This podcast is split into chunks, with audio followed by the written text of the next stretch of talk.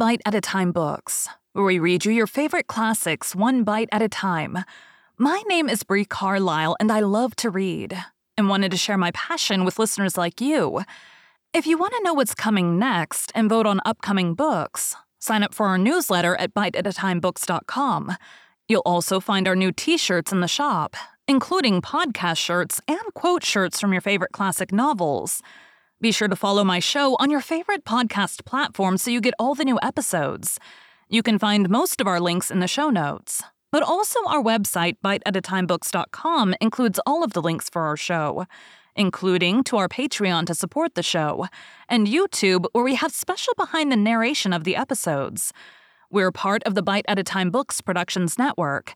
If you'd also like to hear what inspired your favorite classic authors to write their novels, and what was going on in the world at the time, check out the Bite at a Time Books Behind the Story podcast, wherever you listen to podcasts. Please note, while we try to keep the text as close to the original as possible, some words have been changed to honor the marginalized communities who've identified the words as harmful, and to stay in alignment with Bite at a Time Books' brand values. Today we'll be continuing Great Expectations by Charles Dickens. Chapter 29 Times in the morning, I was up and out. It was too early yet to go to Miss Havisham's, so I loitered into the country on Miss Havisham's side of town, which was not Joe's side. I could go there tomorrow, thinking about my patroness and painting brilliant pictures of her plans for me. She had adopted Estella. She had as good as adopted me, and it could not fail to be her intention to bring us together. She reserved it for me to restore the desolate house, admit the sunshine into the dark rooms, set the clocks a going and the cold hearths a blazing, tear down the cobwebs, destroy the vermin. In short, do all the shining deeds of the young knight of romance and marry the princess. I had stopped to look at the house as I passed, and its seared red brick walls, blocked windows, and strong green ivy clasping even the stacks of chimneys with its twigs and tendons as if with sinewy old arms, had made up a rich, attractive mystery, of which I was the hero. Estella was the inspiration of it, and the heart of it, of course. But though she had taken such strong possession of me, though my fancy and my hope were so set upon her, though her influence on my boyish life and character had been all powerful, I did not, even that romantic morning, invest her with any attributes save those she possessed. I mention this in this place of a fixed purpose, because it is the clue by which I'm to be followed into my poor labyrinth. According to my experience, the conventional notion of a lover cannot be always true. The unqualified truth is that when I loved Estella with the love of a man, I loved her simply because I found her irresistible. Once for all, I knew to my sorrow often and often, if not always, that I loved her against reason against promise, against peace, against hope, against happiness, against all discouragement that could be. Once for all, I loved her nonetheless because I knew it, and it had no more influence in restraining me than if I had devoutly believed her to be human perfection. I so shaped out my walk as to arrive at the gate at my old time. When I had rung at the bell with an unsteady hand, I turned back upon the gate, while I tried to get my breath and keep the beating of my heart moderately quiet. I heard the side door open and steps come across the courtyard, but I pretended not to hear even when the gate swung on its rusty hinges. Being at last touched on the shoulder, I started and turned. I started much more naturally then to find myself confronted by a man in a sober gray dress. The last man I should have expected to see in that place of porter at Miss Havisham's door. Orlick! Ah, young master, there's more changes than yours. But come in, come in. It's opposed to my orders to hold the gate open. I entered, and he swung it and locked it and took the key out. Yes, said he, facing round after doggedly preceding me a few steps towards the house. Here I am. How did you come here? I come here, he retorted, on my legs. I had my box brought alongside me in a barrow. Are you here for good? I ain't here for harm, young master, I suppose. I was not so sure of that. I had leisure to entertain the retort in my mind while he slowly lifted his heavy glance from the pavement, up my legs and arms to my face. And you've left the forge? I said. Does this look like a forge? replied Orlick, sending his glance all round him with an air of injury. Now do it look like it? Asked him how long he had left Gargery's Ford. One day is so like another here, he replied, that I don't know without casting it up. However, I come here some time since you left. I could have told you that, Orlick. Ah, said he dryly, but then you've got to be a scholar. By this time, we had come to the house, where I found his room to be one just within the side door, with a little window in it looking on the courtyard. In its small proportions, it was not unlike the kind of place usually assigned to a gate porter in Paris. Certain keys were hanging on the wall, to which he now added the gate key. And his patchwork covered bed was in a little inner division or recess. The whole had a slovenly, confined, and sleepy look, like a cage for a human dormouse, while he, looming dark and heavy in the shadow of a corner by the window, looked like the human dormouse for whom it was fitted up, as indeed he was. I never saw this room before, I remarked. But there used to be no porter here. No, said he, not till it got about that there was no protection on the premises, and it come to be considered dangerous with convicts and tag and rag and bobtail going up and down. And then I was recommended to the place as a man who could give another man as good as he brought, and I took it. It's easier than bellowsing and hammering. That's loaded, that is. My eye had been caught by a gun with a brass bound stock over the chimney piece, and his eye had followed mine. Well, said I, not desirous of more conversation. Shall I go up to Miss Havisham? Burn me if I know, he retorted, first stretching himself and then shaking himself. My orders ends here, young master. I give this here bell a rap with this here hammer, and you go on along the passage till you meet somebody. I'm expected, I believe. Burn me twice over if I can say, said he. Upon that, I turned down the long passage which I had first trodden in my thick boots, and he made his bell sound. At the end of the passage, while the bell was still reverberating, I found Sarah Pocket, who appeared to have now become constitutionally green and yellow by reason of me. Oh, said she. You, is it Mr. Pip? It is, Miss Pocket. I'm glad to tell you that Mr. Pocket and family are all well. Are they any wiser? said Sarah with a dismal shake of the head. They had better be wiser than well. Ah, oh, Matthew, Matthew, you know your way, sir. Tolerably, for I'd gone up the staircase in the dark many a time. I ascended it now in lighter boots than of yore, and tapped in my old way at the door of Miss Havisham's room. Pip's rap, I heard her say immediately. Come in, Pip. She was in her chair near the old table in the old dress, with her two hands crossed on her stick, her chin resting on them and her eyes on the fire. Sitting near her with the white shoe that had never been worn in her hand, and her head bent as she looked at it, was an elegant lady whom I had never seen. Come in, Pip, Miss Havisham continued to mutter without looking round or up. Come in, Pip. How do you do, Pip? So you kiss my hand as if I were a queen, eh? Well? She looked up at me suddenly, only moving her eyes, and repeated in a grimly playful manner, Well? I heard, Miss Havisham, said I, rather at a loss, that you were so kind as to wish me to come and see you, and I came directly. Well? The lady whom I had never seen before lifted up her eyes and looked archly at me, and then I saw that the eyes were Estella's eyes. But she was so much changed, was so much more beautiful, so much more womanly, in all things winning admiration, had made such wonderful advance that I seemed to have made none. I fancied, as I looked at her, that I slipped hopelessly back into the coarse and common boy again. Oh, the sense of distance and disparity that came upon me, and the inaccessibility that came about her. She gave me her hand. I stammered something about the pleasure I felt in seeing her again, and about my having looked forward to it for a long, long time. Do you find her much changed, Pip? asked Miss Havisham with her greedy look and striking her stick upon a chair that stood between them, as a sign to me to sit down there. When I came in, Miss Havisham, I thought there was nothing of Estella in the face or figure, but now it all settles down so curiously into the old. What? You are not going to say into the old Estella, Miss Havisham interrupted. She was proud and insulting, and you wanted to go away from her. Don't you remember? I said confusedly that that was long ago, and that I knew no better then and the like. Estella smiled with perfect composure and said she had no doubt of my having been quite right, and of her having been very disagreeable. Is he changed? Miss Havisham asked her.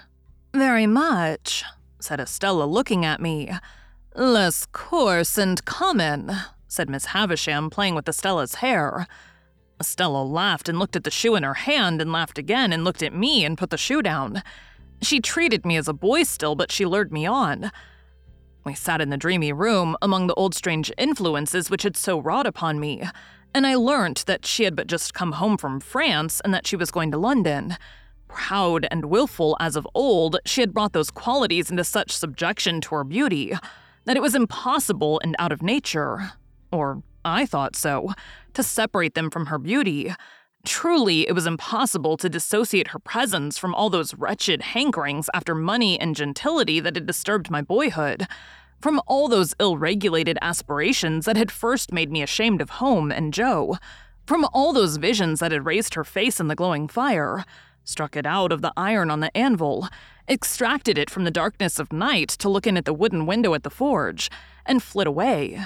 In a word, it was impossible for me to separate her in the past or in the present from the innermost life of my life. It was settled that I should stay there all the rest of the day, and return to the hotel at night and to London tomorrow. When we had conversed for a while, Miss Havisham sent us two out to walk in the neglected garden. On our coming in by and by, she said I should wheel her about a little as in times of yore. So Estella and I went out into the garden by the gate through which I had strayed to my encounter with the pale young gentleman, now Herbert. I, trembling in spirit and worshipping the very hem of her dress, she quite composed and most decidedly not worshipping at the hem of mine. As we drew near to the place of encounter, she stopped and said, I must have been a singular little creature to hide and see that fight that day. But I did, and I enjoyed it very much. You rewarded me very much. Did I? She replied in an incidental and forgetful way. I remember I entertained a great objection to your adversary, because I took it ill that he should be brought here to pester me with his company. He and I are great friends now. Are you? I think I recollect, though, that you read with his father. Yes. I made the admission with reluctance, for it seemed to have a boyish look, and Charity treated me more than enough like a boy. Since your change of fortune and prospects, you have changed your companions, said Estella. Naturally, said I. And necessarily, she added in a haughty tone. What was fit company for you once would be quite unfit company for you now. In my conscience, I doubt very much whether I had any lingering intention left of going to see Joe. But if I had, this observation put it to flight. You had no idea of your impending good fortune in those times, said Estella with a slight wave of her hand, signifying in the fighting times. Not the least. The air of completeness and superiority with which she walked at my side, and the air of youthfulness and submission with which I walked at hers, made a contrast that I strongly felt. It would have rankled in me more than it did, if I had not regarded myself as eliciting it by being so set apart for her and assigned to her. The garden was too overgrown and rank for walking in with ease, and after we had made the round of it twice or thrice, we came out again into the brewery yard. I showed her to a nicety where I had seen her walking on the casks that first old day, and she said, with a cold and careless look in that direction, Did I?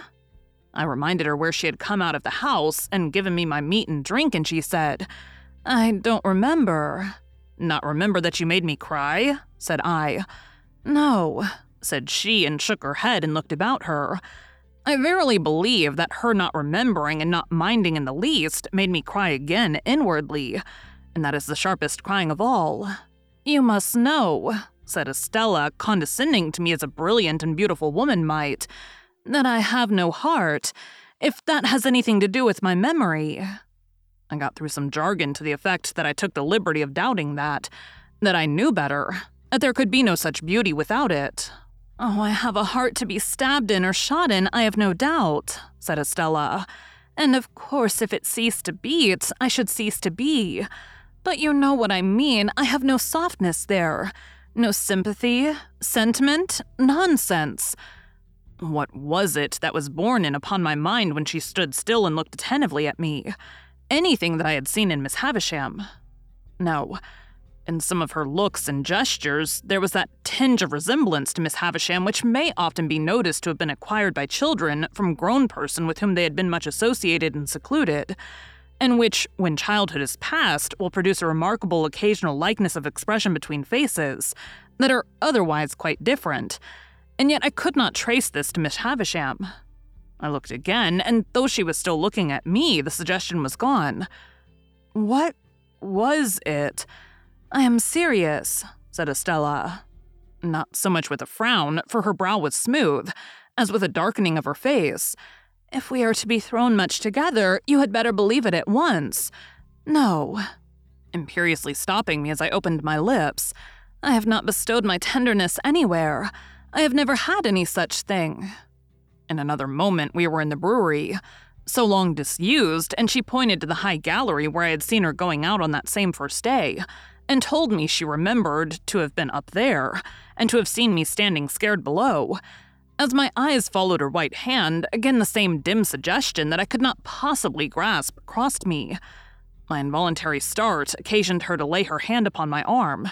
Instantly, the ghost passed once more and was gone. What was it? What is the matter? asked Estella. Are you scared again? I should be if I believed what you said just now. I replied to turn it off. Then you don't. Very well, it is said at any rate, Miss Havisham will soon be expecting you at your old post. Though I think that might be laid aside now with other old belongings. Let us make one more round of the garden and then go in. Come, you shall not shed tears for my cruelty today. You shall be my page and give me your shoulder. Her handsome dress had trailed upon the ground. She held it in one hand now, and with the other lightly touched my shoulder as we walked. We walked round the ruined garden twice or thrice more, and it was all in bloom for me. If the green and yellow growth of weed in the chinks of the old wall had been the most precious flowers that ever blew, it could not have been more cherished in my remembrance. There was no discrepancy of years between us to remove her far from me. We were of nearly the same age, of course the age told for more in her case than in mine. But the air of inaccessibility which her beauty and her manner gave her tormented me in the midst of my delight, and at the height of the assurance I felt that our patroness had chosen us for one another. Wretched boy. At last we went back into the house, and there I heard with surprise that my guardian had come down to see Miss Havisham on business and would come back to dinner. The old wintry branches of chandeliers in the room where the moldering table was spread had been lighted while we were out, and Miss Havisham was in her chair and waiting for me. It was like pushing the chair itself back into the past when we began the old slow circuit round about the ashes of the bridal feast. But in the funeral room, with that figure of the grave fallen back in the chair fixing its eyes upon her, Estella looked more bright and beautiful than before, and I was under stronger enchantment. The time so melted away that our early dinner hour drew close at hand, and Estella left us to prepare herself. We had stopped near the center of the long table, and Miss Havisham, with one of her withered arms stretched out of the chair, rested that clenched hand upon the yellow cloth, as Estella looked back over her shoulder before going out at the door. Miss Havisham kissed that hand to her with a ravenous intensity that was of its kind quite dreadful. Then, Estella being gone, and we two left alone, she turned to me and said in a whisper, Is she beautiful, graceful, well grown? Do you admire her? Everybody must who sees her, Miss Havisham. She drew an arm round my neck and drew my head close down to hers as she sat in the chair. Love her, love her, love her. How does she use you? Before I could answer, if I could have answered so difficult a question at all, she repeated, Love her, love her, love her. If she favors you, love her. If she wounds you, love her. If she tears your heart to pieces, and as it gets older and stronger, it will tear deeper. Love her, love her, love her. Never had I seen such passionate eagerness as was joined to her utterance of these words. I could feel the muscles of the thin arm round my neck swell with the vehemence that possessed her. Hear me, Pip, I adopted her to be loved.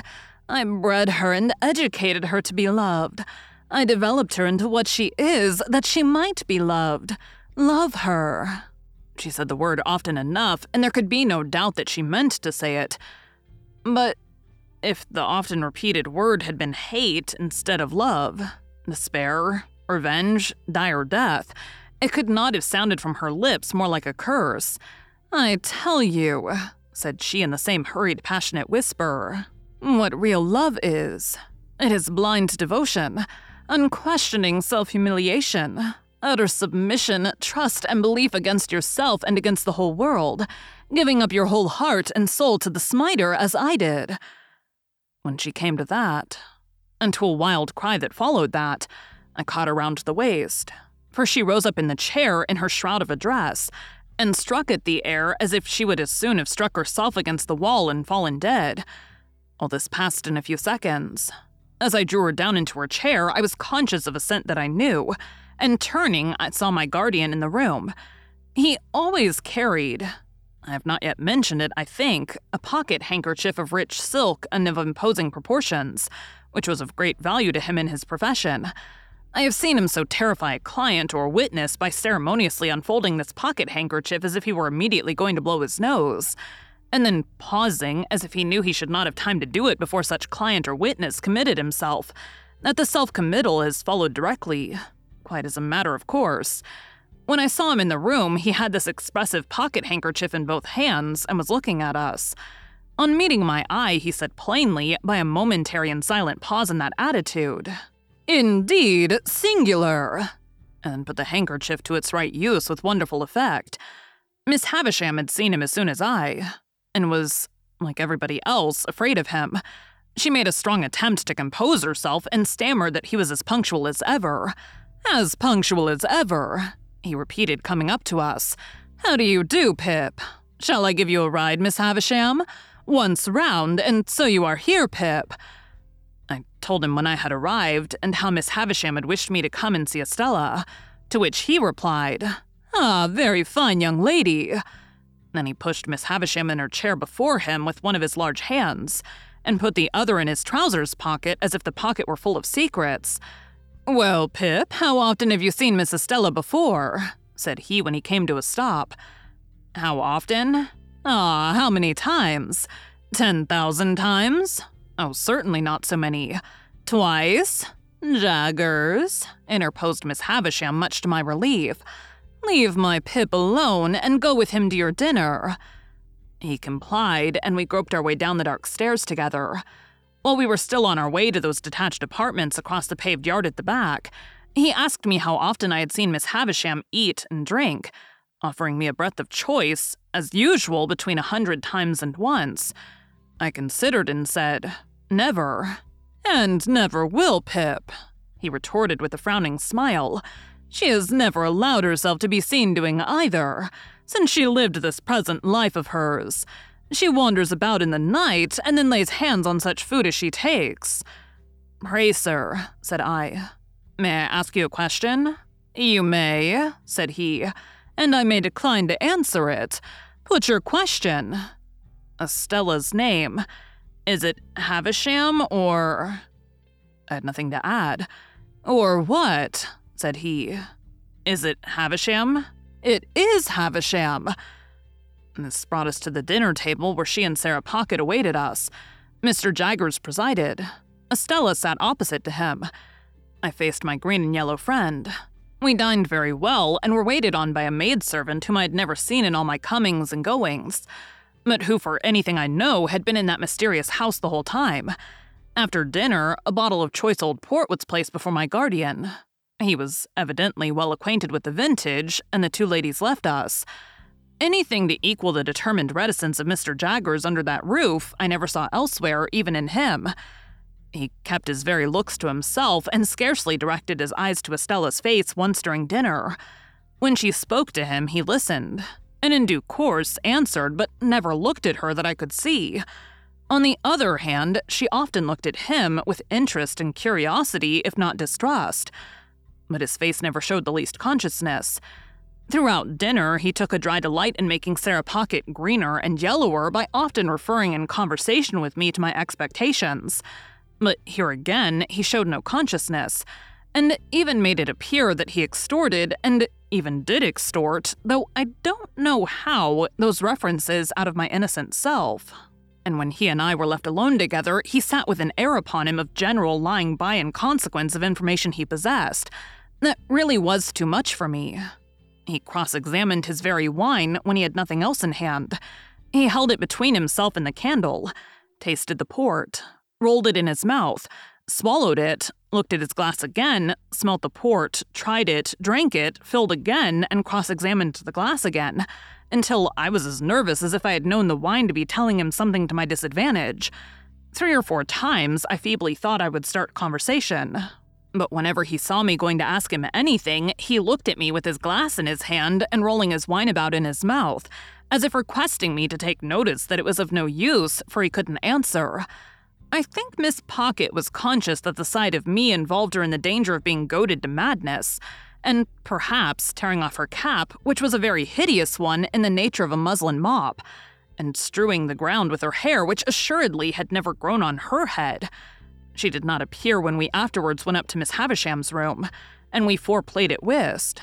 In the interval, Miss Havisham, in a fantastic way, had put some of the most beautiful jewels from her dressing table into Estella's hair and about her bosom and arms, and I saw even my guardian look at her from under his thick eyebrows and raise them a little when her loveliness was before him, with those rich flushes of glitter and color in it.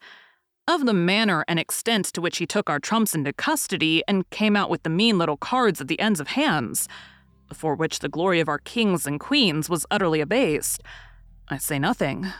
Nor of the feeling that I had, respecting his looking upon us personally in the light of three very obvious and poor riddles that he had found out long ago. What I suffered from was the incompatibility between his cold presence and my feelings towards Estella. It was not that I knew I could never bear to speak to him about her, that I knew I could never bear to hear him creak his boots at her, that I knew I could never bear to see him wash his hands of her. It was that my admiration should be within a foot or two of him, it was that my feelings should be in the same place with him. That was the agonizing circumstance. We played until nine o'clock. And then it was arranged that when Estella came to London, I should be forewarned of her coming and should meet her at the coach. And then I took leave of her, and touched her and left her. My guardian lay at the bourne the next room to mine.